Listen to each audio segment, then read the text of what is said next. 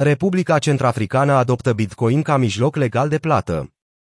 Republica Centrafricană a anunțat ieri, 27 decembrie, că a adoptat Bitcoin ca mijloc legal de plată, devenind astfel a doua țară care a acționat după El Salvador.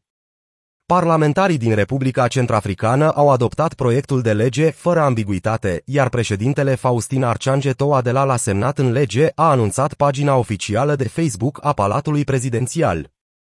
Bitcoin va servi drept monedă națională împreună cu francul CFA, o monedă regională susținută de Franța și folosită și în Camerun, Chad, Congo, Guinea Ecuatorială și Gabon.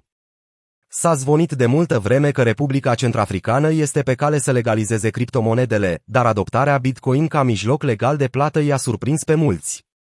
Republica Centrafricană, prima țară din Africa care a adoptat Bitcoin.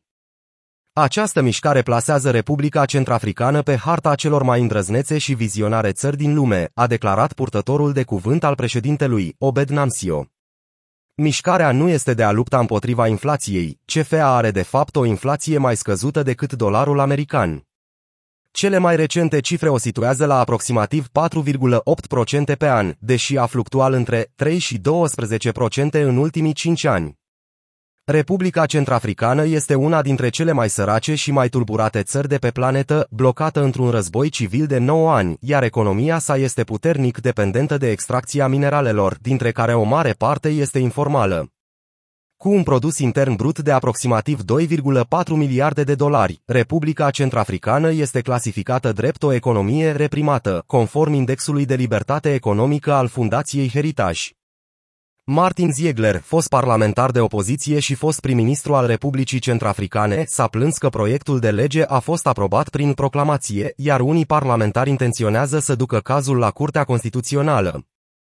El Salvador a devenit prima țară din lume care a adoptat Bitcoin ca mijloc legal de plată în 7 septembrie. Cetățenilor din El Salvador li se permite să folosească moneda digitală, împreună cu dolarul american, care a fost moneda oficială timp de două decenii pentru a plăti orice bun sau serviciu, folosind portofelul digital Civo. Adoptarea a fost puternic criticată de Fondul Monetar Internațional, FMI.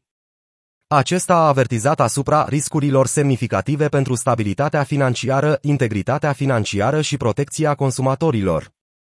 Autoritățile de reglementare împărtășesc aceste îngrijorări, iar alți critici spun că transferurile anonime de criptomonede sunt instrumentul perfect pentru traficanți și pentru spălarea banilor.